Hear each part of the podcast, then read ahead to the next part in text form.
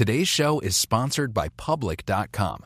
That's where you can earn 5.1% APY with a high yield cash account. While we can't say for certain it's the highest interest rate there is, we can say this it's a higher rate than Robinhood, a higher rate than SoFi, a higher rate than Marcus, a higher rate than Wealthfront, a higher rate than Betterment, frankly, a higher rate than Capital One, a higher rate than Ally, a higher rate than Barclays, a way higher rate than Bank of America and Chase, a higher rate than Citi, Wells Fargo, Discover, and it's a higher rate than American Express, too. So, if you want to start earning 5.1% APY on your cash, check out Public.com. We can't say it's the highest interest rate, but it's pretty damn up there. This is a paid endorsement for public investing. 5.1% APY as of March 26, 2024, and is subject to change. A high yield cash account is a secondary brokerage account with public investing. Member FINRA SIPC. Funds from this account are automatically deposited into partner banks where they earn a variable interest and are eligible for FDIC insurance. Neither public investing nor any of its affiliates is a bank. U.S. only. Learn more at public.com slash disclosures slash high dash yield dash account. Collaborate for a greener future at the Bloomberg Green Festival, a groundbreaking celebration of the thinkers, doers, and innovators leading the way. From design and culture to technology, science, and entertainment. Hear from inspirational speakers and immerse yourself in climate solutions. July 10th through 13th in Seattle. Title sponsor Amazon. Official airline Alaska Airlines. Get 20% off using promo code Radio20 at BloombergLive.com slash Green Festival. This is Bloomberg Wall Street Week. Markets shrug off higher consumer prices. The economy is in the process of rebounding. Will the Federal Reserve have its own digital currency? The financial stories that shape our world. Many people think the yields are just going to keep marching up. We have more spending coming out of Congress. One of the big questions I think on investors' minds, inflation. Through the eyes of the most influential voices. Larry Summers, the former Treasury Secretary. Brian Moynihan of Bank of America. Wells Fargo CEO Charlie Scharf. Bloomberg Wall Street Week with David From Bloomberg Radio. The dog days of summer meet a busy news week, and the markets take it all in stride. This is Bloomberg Wall Street Week. I'm David Westin. Take us through the week in the markets, we welcome now Nancy Davis. She's Chief Investment Officer and Managing Partner at Quadratic Capital Management, and Sarah Malik, Chief Investment Officer for Equities at Nuveen. So, Sarah, let me start with you on the equity side. Uh, despite all the news that came out, and there was some up and down, the equity market just kept going up, although not quite as fast as it had. Equity markets and bond markets definitely became disconnected this week. This is around the great debate around economic data and also inflation. We saw cooler CPI data, hotter PPI data. Our view is that the cooler CPI data wins out because the factors driving that down are more permanent. Well, the PPI data is hotter, but that's around the one-time reopening. Uh, other data points we watched this week were the infrastructure package, 550 billion in new spending. That's good for industrials. And then, of course, consumer sentiment coming in at the lowest level in a decade. If you look at consumer sentiment, it's not always tied to consumer spending. We saw low numbers in the fourth quarter of 2020 while equity markets still produced positive returns. We're watching economic data like the Conference Board data, which remains over one standard deviation above its mean. Nancy, let's turn to you because you've made something of a name for yourself in investing in and around inflation, really knowing how to take this into account as an investor. What do you make of those CPI and PPI numbers, which seem to go a bit in different directions this week? Well, I think if you look at the long-term trend, if we start at, say, the first quarter of um, of 2021, you know, the 10-year yield was 175, and then we've had four CPI prints well above the 2% target from the Fed. We had 4.2 first, then 5, then two 5.4 prints, and you would kind of scratch your head, and if you had a crystal ball at the start of Q2 and you knew the CPI prints were going to come in that much higher than 2%, what would most rational people do? You would sell bonds because you would think yields would be going higher, but it's opposite day in the markets. And yields have done nothing but go lower um, with all these higher CPI prints. So I think there's definitely something screwy going on uh, in the markets where nobody believes inflation is actually going to be here because why would you be locking up your capital to your point, David, that the 10 years under 1.3% right now, that doesn't make any sense if you actually believe that uh, inflation is coming. But Sarah, you're an equities person, not a bond person. But how much of the support of the equities markets that we're seeing is exactly because of what Nancy was talking about? Because yields actually have been very tame. People were talking about 2, 2.0 I'm talking about on the 10-year. I mean, that's definitely very makes equities look more attractive. From an equity portfolio point of view, uh, we're definitely saying you need to become more selective here. Uh, first of all, you need to look for those companies that have the pricing power to overcome these inflationary costs we're also seeing profit margins at about decade highs for companies. So these companies also need to be able to raise prices in order to drive their margins higher. Areas that we think are attractive are actually small caps. They're now trading at the largest discount to, to large caps that we've seen since September 2020. They're back at valuation levels of January. They tend to do well in periods of rising inflation and interest rates. And we like industrials because as that infrastructure package kicks in, industrials will have that cyclical tailwind behind them to help them grow their businesses and increase their profit margins. Well, and it's not just the infrastructure package. We now have the Democrats in the Senate at least saying we want would like another 3.5% incremental spending in that sort of second wave, the Build Back Better plan, as President Biden calls it. So, so Sarah, if in fact that comes to pass, and forget the 3.5, suppose it's just 2 or 2.5, what does that mean potentially for investors? I mean, for investors, I think it means we have more confidence in economic growth going forward. If you look at 2022, third year past the recession, market returns actually tend to be pretty strong. We see high single digit earnings growth next year. That's not recessionary levels. It's not where you where you would be for a bear market. We think that drives markets higher rather than valuations and that's supported by economic growth. Now, we do have two headwinds next year. One is how are we going to pay for that infrastructure and all that spending? Probably higher taxes. That's going to negatively impact that earnings growth number. And also, we need to worry about taper timing. The Fed's been taking baby steps towards taper timing. We think they're watching August payroll data. If that looks as high as July data, um, we think the Fed could announce tapering in September and start tapering in early 2022. But as long as the yield curve doesn't flatten, we think that markets can remain with positive returns even through tapering and higher interest rates. So, so Nancy, I, I, I, don't want to misquote you, but I think you said the markets were a little bit screwy, I think was the word you used. Now, given what the CPI numbers have been be- being and what the year-over-year inflation is, despite the fact people don't think it's going to come, how much of that do you think maybe because of the Delta variant? That people are really subdued. And we had really uh, stunning numbers at the end of the week on the consumer confidence out of the University of Michigan, the lowest, I think, in 11 years. How much of that is really constraining some of what we otherwise might have with consumer spending? Well, I think to Sarah's point, um, the yield curve is the most important measure to be watching. It's very forward-looking. And since the Fed's June FOMC meeting, we've had the largest flattening in the forward yield curve since the financial crisis. And that should be ringing, you know, ringing the alert for equity and credit investors because corporates are priced to perfection, right? Everybody's expecting growth. Everybody's expecting earnings per share. But what if we actually have higher labor costs or shortages of goods and services or shipping delays? All those things, um, the yield curve is expecting uh, has had a massive flattening. And um, that's also because the market has priced in uh, the Fed hiking rates. Okay, thank you so much to both of you. That's Sarah Malik of Nuveen and Nancy Davis of Quadratic Capital Management. Great to have you with us on Wall Street Week. Coming up, the enigma that is the labor market. Is it possible that we are seeing a shift in power back toward the labor side of the ledger? We ask Steve Rattner of Willett Advisors. That's next on Wall Street Week on Bloomberg. Today's show is sponsored by Public.com. That's where you can earn 5.1% APY with a high yield cash account. While we can't say for certain it's the highest interest rate there is, we can say this it's a higher rate than Robinhood, a higher rate than SoFi, a higher rate than Marcus, a higher rate than Wealthfront, a higher rate than Betterment, frankly, a higher rate than Capital One, a higher rate than Ally, a higher rate than Barclays, a way higher rate than Bank of America and Chase, a higher rate than Citi, Wells Fargo, Discover, and it's a higher rate than American Express, too. So, if you want to start earning 5.1% APY on your cash, check out public.com. We can't say it's the highest interest rate, but it's pretty damn up there. This is a paid endorsement for public investing. 5.1% APY as of March 26, 2024, and is subject to change. A high yield cash account is a secondary brokerage account with public investing, member FINRA SIPC. Funds from this account are automatically deposited into partner banks where they earn a variable interest and are eligible for FDIC insurance. Neither public investing nor any of its affiliates is a bank. U.S. only. Learn more at public.com slash disclosures slash high dash yield dash account.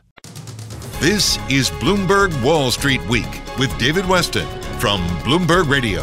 The pandemic disrupted employment around the world, and as the economy recovers, we can't assume that we'll go back to working the way we did before.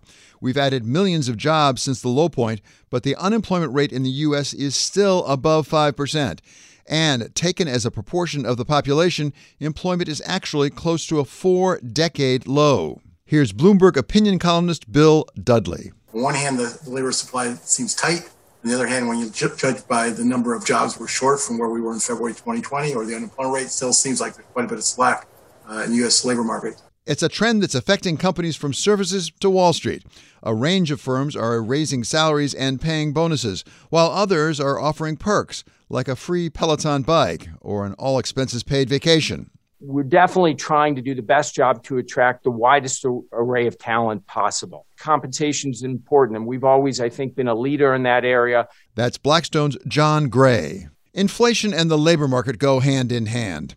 Higher prices lead workers to ask for raises. And as we get back toward full employment, employers may have no choice but to pay them. Here's Larry Summers. I think we're not far uh, from uh, full employment. We're within nine months or a year, certainly, maybe less than that, of getting uh, to full employment. And now the pandemic has added a new dimension to the traditional back and forth over pay and hours. Now there's the option of working from home as well. Bloomberg's John Authers says it wouldn't be the first time that a pandemic strengthened the hand of labor at the expense of capital. One of the reasonable lessons from history about pandemics, not that we've had too many pandemics that are exactly like this one, was that it does tend to strengthen the hands of labor compared to capital. That's Bloomberg's John Authers. A University of Chicago study suggests that if employers try to make employees work from home five days a week, more than a third of their workforce may just quit. Here's Barclays' Jes Staley. You know, that physical presence I think is important for people, but also the pandemic has taught us that we can be quite flexible. Steve Rattner has spent his professional career looking at the balance between labor and capital. First as a successful banker on Wall Street, then as leading the efforts to renegotiate and restructure the auto industry under President Obama, and now as chairman and CEO of Willett Advisors, which invests the personal and philanthropic assets of Michael Bloomberg, the founder and principal shareholder of our parent company. Steve, thank you so much for being back on Wall Street Week. So let me ask you how we can have what we have right now in the labor industry. We have more than 4 million new jobs we've created in the last six months. Uh, we have, at the same time, a record number of job openings, and yet we have the lowest percentage of people actually employed in the of the overall population in something like 40 years. David, as you said, I have been watching this for 40 years, actually, as it happens myself and we've never seen i've never seen anything quite like it. I think this will be uh, enormous amount of grist for the mill of economists to study in the years going forward. But essentially yes there's strong demand for labor. The country at least so far has been reopening uh, in large part thanks to the federal government and all the stimulus. And yet a large number of americans are reluctant to go back to work uh, for a variety of reasons. There's a lot of polling data on this. Some of it is our health concerns. Some of it is uh, the fact that they've decided simply to leave the labor force and retire some of it is the expanded unemployment benefits that actually pay some people more for not working than they were getting working. Uh, and a lot of it, though, is the fact that people's balance sheets, the household balance sheets, are in extraordinarily good shape. You had an enormous amount of financial support from the federal government last year. Total income earned by Americans, including federal transfer payments, was actually a trillion dollars above what would normally have occurred last year. And households spent about a trillion dollars less than they would normally spend last year. And so people don't have to go back to work because, in many cases, and obviously I'm giving you broad generalizations, there are plenty of exceptions in both directions. But on an aggregate basis, uh, households are in extraordinarily good shape, and many people don't have to go back to work, and they're choosing not to. Before this pandemic, I think some people might have said it's sort of a buyer's market. If we make the employer the buyer, that basically they can largely dictate the term. The bargaining position was really stronger for the employer. Is it possible that's shifted because of the pandemic? Well, as, as I think it shifted for the moment. I'm not sure it shifted forever. It shifted for the moment for the reasons that I just described. That people, I think, in general, again, broad generalizations, people have the wherewithal to not go back to work. And so they are able to a greater degree than they have in the past, as you suggest, dictate the terms under which they're going to go back to work. That should be a somewhat transitory effect. People can't uh, can, can't spend their savings forever. At some point, most Americans need to go back to work, and they will have to go back to work. But in the short run, what's going on, as you well know, and, uh, and everybody knows, is that employers are raising pay, especially for people at the bottom, which is in many ways welcome news, to try to get them to come back to work. And, and as you also said, we have created a lot of new jobs. So slowly but surely, they are coming back. And I would expect that trend to continue uh, over time. It's early going, and, and you know the dangers better than I of trying to make long term projections off of single data points. At the same time, what do you think about the work from home phenomenon? Has it injected into the negotiation between labor and management a new element where it used to be mainly about pay and hours? Now we have where we're going to be working from. We see a lot of people saying, you know what, I'm willing to go back, but only if I can work from home. There's no question, and again, the polling data uh, brings a lot of this out. There's no question that the work from home and just a lot of things that relate to the pandemic, this extraordinary once in a century event, have changed the way people think about many of these things. And yes, there's no question uh, from the data that people are putting a greater value on the ability to work from home. And if they're, for, for many of them, if they're choosing between two jobs, one of which they're allowed to work from home, one of which they're not, they're more likely to choose the one in which they can work from home. But that's okay for employers too, for many of these people. You can work from home. But as I said, I do think in the fullness of time, the luxury that people have today, which I'm fine with and thrilled by, of being able to make these kinds of choices will diminish, and people are going to be in a position where they're going to need to work, and the jobs will be what the jobs are. Some of them can be done remotely, but many of them can't. Steve, let's inject one other element into this that you know well, and that's organized labor. Certainly, you dealt with that when you restructured the auto industry. Uh, President Biden and his administration have made a priority of really advancing the cause for organized labor, which, if had happened, would reverse something that's been going on for some time. We're down to just over 10%, I think, of the private workforce that's organized right now under a union. Is it possible for the Biden administration to turn that around? I think they can make some difference. There's no question that the balance of power has had shifted over the last 20, 30, 40 years away from organized labor and to employers. Uh, labor's share of uh, of, the, of profits in the economy had dropped to a relatively low level. Corporate profits have been incredibly strong. Uh, uh, real wages had not done particularly well. And so, yes, it is it is both necessary and possible to begin to shift that around. That's Steve Rattner from Willett Advisors. Coming up, Disney comes roaring back from COVID, but was it old fashioned theme parks or was it the high tech streaming?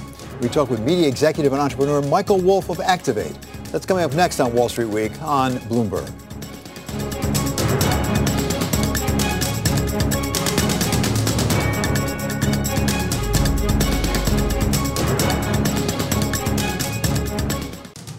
This is Bloomberg Wall Street Week with David Westin from Bloomberg Radio. Streaming giants like Netflix and Disney were among the few winners during the pandemic as lockdowns forced people to stay home. But Netflix earnings last month raised some questions, some initial questions at least, about whether it was just a blip or a long-term trend. This week, Disney showed that it could keep the momentum going with better than expected subscriber growth for its Disney Plus streaming service. Michael Wolf has served as president of, and COO of MTV, on the board of Yahoo, and is the co-founder and CEO of Activate, which advises tech and media companies. Michael, great to have you, the guru of media and tech. So uh, first of all, let's start with Disney. And a basic question, at this point, as an investor, do you invest in Disney as a tech stock or a media stock? Because as you and I both know, the multiple is quite different. Yeah, I mean, when, when you think about what investors are excited about, they're starting to look at, yes, 116 million in, in total subscribers globally, which compares to Netflix at 200 million. So they're get they're getting up there. If you look historically, Disney was trading in the same neighborhood as Netflix and, and Amazon, really in the 50s. Um, going forward, um, it looks like they're trading at around 37 if um, and and some of that just has questions about their ability to execute with Bob Chapek in place, who Bob is incredibly exquisite at execution. Um, there's a lot of upside in the stock. If they were to hit the same kind of multiples as Netflix and Amazon, you're talking between 30 to, to 50% increase in, in shareholder value for this company.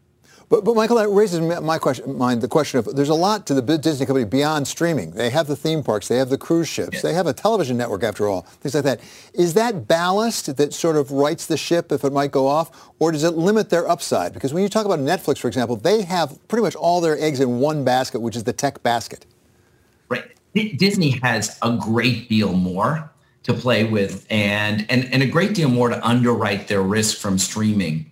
The, the fact is that the parks are back. Delta, or no doubt, Delta, we should see a stunning recovery from in, in, in the parks. A lot of other places in their business are doing well. But let's remember, compared to Netflix, they have licensing and merchandising. Yes, they have the theme parks. They can create other shows. They can create other networks. So they're fundamentally in a better position than Netflix. In a lot of ways, they're similar to Amazon, which is streaming is only part of the, the, the picture and the, and, and the revenue mix.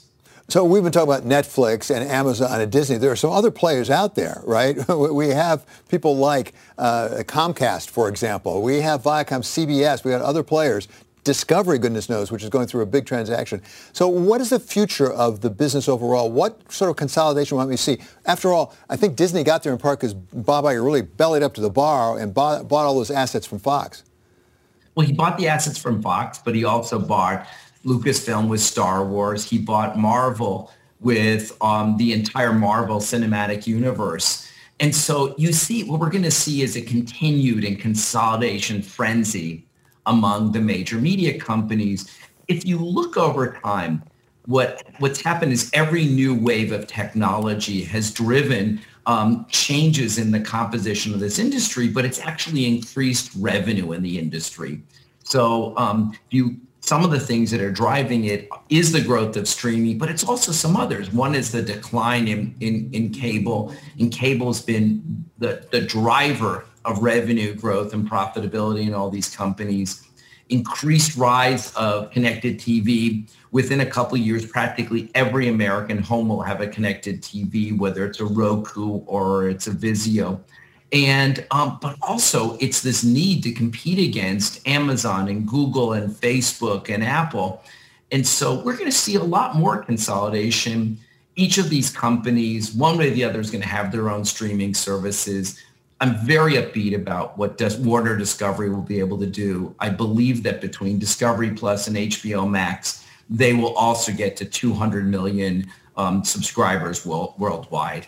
So, so, Michael, much or all the consolidation thus far, I would say, is within sort of the media space. What about even outside of that space? People say maybe Apple should buy CBS or buy Comcast or something. Do you expect it to go beyond just the four corners of the media world as they consolidate in the streaming world? Um, yes, the first of all, we see Amazon's $8 billion acquisition of MGM, and once approved, it gives Apple access to a massive library historically of shows and also the ability to produce going forward.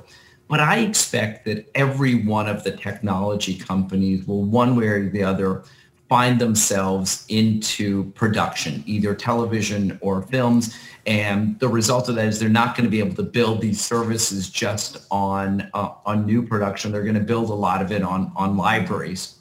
Uh, and, and if you also look at the amount of money that each of these companies are spending, Apple TV Plus is costing billions of dollars a year. Um, it is it, it, it is really a part of the entire Apple ecosystem and support so many other things. So we will see mergers between these companies. Thank you so much. It's great to have you with us. That's Michael Wolf of Activate. Coming up, we wrap up the week with our special contributor, Larry Summers of Harvard. That's next on Wall Street Week on Bloomberg. Today's show is sponsored by Public.com. That's where you can earn 5.1% APY with a high yield cash account. While we can't say for certain it's the highest interest rate there is, we can say this it's a higher rate than Robinhood, a higher rate than SoFi, a higher rate than Marcus, a higher rate than Wealthfront, a higher rate than Betterment, frankly, a higher rate than Capital One, a higher rate than Ally, a higher rate than Barclays, a way higher rate than Bank of America and Chase, a higher rate than Citi, Wells Fargo, Discover, and it's a higher rate than American Express, too. So, if you want to start earning 5.1% APY on your cash, check out public.com. We can't say it's the highest interest rate, but it's pretty damn up there. This is a paid endorsement for public investing. 5.1% APY as of March 26, 2024, and is subject to change. A high yield cash account is a secondary brokerage account with public investing. Member FINRA SIPC. Funds from this account are automatically deposited into partner banks where they earn a variable interest and are eligible for FDIC insurance. Neither public investing nor any of its affiliates is a bank. U.S. only. Learn more at public.com slash disclosures slash high dash yield dash account. This is Bloomberg Wall Street Week with David Westin from Bloomberg Radio. As we come to the end of the week, we turn to our special contributor, Larry Summers, to really bring out some of the most important things of the week. Larry, welcome. It's great to have you back. I'm going to actually start with last week, if I may, because when you were on Wall Street Week, you said something at the Fed that a lot of people reacted to. They asked questions why that is. You said in their bond buying program, they are perversely, I think was the word you used, actually shifting us toward shorter term funding structure when we should be going to longer term funding structure. Could you connect those two things up for us? First idea the Fed is a uh, creature of the Treasury. The Treasury owns uh, the Fed like the subsidiary of a company in a financial sense. What does the Fed do when it does quantitative easing? It puts out money, which carries a short term floating uh, interest rate as bank reserves, and it buys up long term bonds. And so, in effect, the government now has a floating rate short term liability outstanding rather than a long term uh, fixed interest rate uh, liability since the Fed is owned by the Treasury. At a moment of super uncertainty, at a moment when many people think rates are remarkably low, a decision to fund more short seems uh, bizarre. And that's just one of the reasons why I think, uh, as quickly as we prudently can without destabilizing things, we should be bringing QE to an end. At the same time, this week we found out that the government, at least part of the government, would like to borrow more money as we had that $3.5 trillion budget resolution passed the Senate, now headed over to the House. As Congress looks at this, because there's a lot of steps to take before it actually gets made into law, what should they be thinking about? What should Congress be concerned about in terms of macroeconomic policy? Look, uh, the broad message of Bidenomics, of Build Back Better, that investment deficits are just as serious or more serious than financial deficits, and we have to address them, is right. But as we do it, we need to, one, pay for all the investments that we make with genuine revenue increases. Two, be very careful about locking in future liabilities that we don't pay for by, for example, funding very popular tax credits for just a few uh, years. And three, making sure that what we call investments really are investments that augment the supply capacity of the economy. If we do those three things, this can be a contributor to non inflationary growth and rising standards of living for years to come. But if we don't, there's a real risk that it's going to fuel an inflationary psychology and actually bring forward uh, the date of the next bout of financial instability or recession. So you have talked to me about inflation a fair amount. Uh, the Biden administration reportedly took some steps maybe to keep down at least the price of gas at the pump this week. Ironically, when they're trying to cut back on greenhouse gas emissions, they ask OPEC Plus to increase to increase its production. What did you make of that as a matter of policy? Look, I don't really hear the melody quite right on some of this with Buy American, with raising uh, tariffs, with various regulatory policies, the, with so called worker based trade policies, the goal of the Biden administration sometimes seems like it's to raise the price to consumers of most things to help workers and to help businesses, and then to reduce the price of gasoline since we've seen this week that energy consumption is the most toxic form of consumption that households engage in, I think it's highly problematic to be trying to bring its price down while trying to bring every other price up. I think there's no more important price to increase in the American economy than uh, the price of carbon based uh, fuels. And so this is a perverse uh, kind of uh, step uh, from my point of view. I'd much rather see us do it in other ways than by helping uh, OPEC.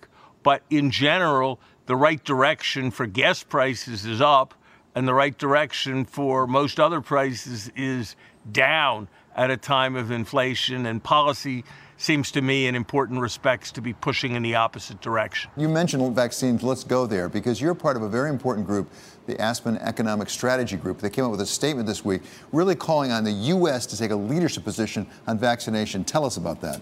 David, we're spending or proposing to spend three and a half trillion dollars on investing in the country's future. I cannot understand why we would not spend 1% of that at least on protecting the country's future with a forward defense investment in uh, vaccinating the world. It protects against evolution that could be very damaging to us as we get variants beyond the Delta virus. It would be a huge source of American prestige and influence. Let's face it, our vaccines work much better than uh, the Chinese uh, vaccines. We're constantly talking about shoring up our alliances in concrete ways. There's no way more concrete for more countries uh, than this. And it showcases what has been a huge success of American uh, private sector, public sector uh, collaboration. So on the model of when we sent a man to the moon, on the model of the Marshall Plan, on the model of, and I wasn't usually a supporter of his, the Bush administration's uh, PEPFAR initiative that people in Africa are still so grateful for 15 years later because of what it meant for the worldwide fight against uh, AIDS this is an area where we need to be leading from the front. So, Larry, I'm really curious because you've really led at very high levels in the U.S. government, including as Treasury Secretary. You have seen the intersection between politics on the one side and policy on the other. And there's a theme through what you've said today, I think, for example, in the pressure for lower gasoline prices at the pump. That's a political matter, I suspect, fundamentally. At the same time, leading around the world on vaccines, that doesn't re- resonate necessarily so well at home. How do you try to broker that deal between politics on one hand, you can't ignore in Washington, and good policy? Look, I, I think there's no one with all his years as chairman of the Senate Foreign Relations Committee, as vice president, who's got more experience in striking those balances uh, than uh, Joe Biden. And I was always mindful when I served in uh, government, and if I was anything, and I was, I perhaps had some expertise. I certainly wasn't a uh, politician or someone who anyone had ever elected to office. So I think one needs to respect the fact that in a democracy, policy should uh, follow the will of the people. And so I think it's right that these decisions are made uh, politically. And I'm always offended when people somehow suggest that authoritarian governments will do it better because they can follow the advice of technocrats. But I think sometimes, and this is something the Constitution very much uh, recognized, you need to lead uh, the people rather than uh, follow uh, the people.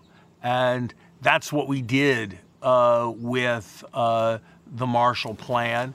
And we're going to need uh, some of that, I believe, with respect to what I think are the most important global security challenges climate change and pandemic disease. And I, my reading of American history is that the American people respond uh, to leadership uh, when it comes.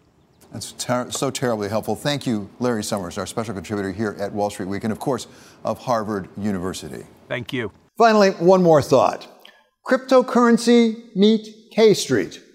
The Gospel of Matthew warns that there's risk when you try to pour new wine into old bottles. And this week in Washington, we saw once again why.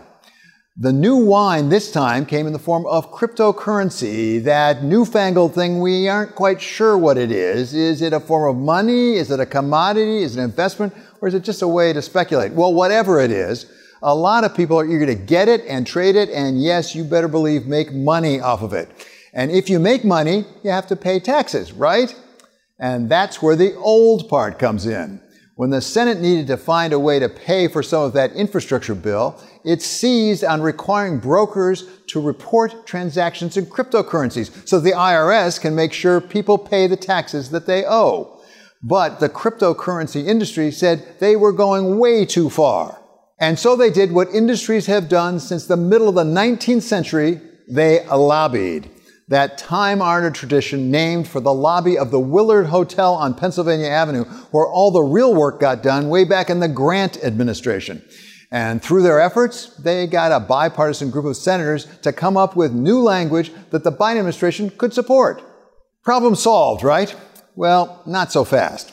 It turns out that the arcane rules of the Senate give any single senator the right to stop the proposed changes. And Republican Senator Richard Shelby did just that and he did it repeatedly, leaving the tougher language in the bill that actually passed. But don't despair, these blockchain upstarts are a pretty resourceful bunch, and maybe you can teach new dogs old tricks. Heck, maybe all it takes is for them to figure out how to get all those political PACs to take Bitcoin. That does it for this episode of Wall Street Week. I'm David Westin. This is Bloomberg. See you next week.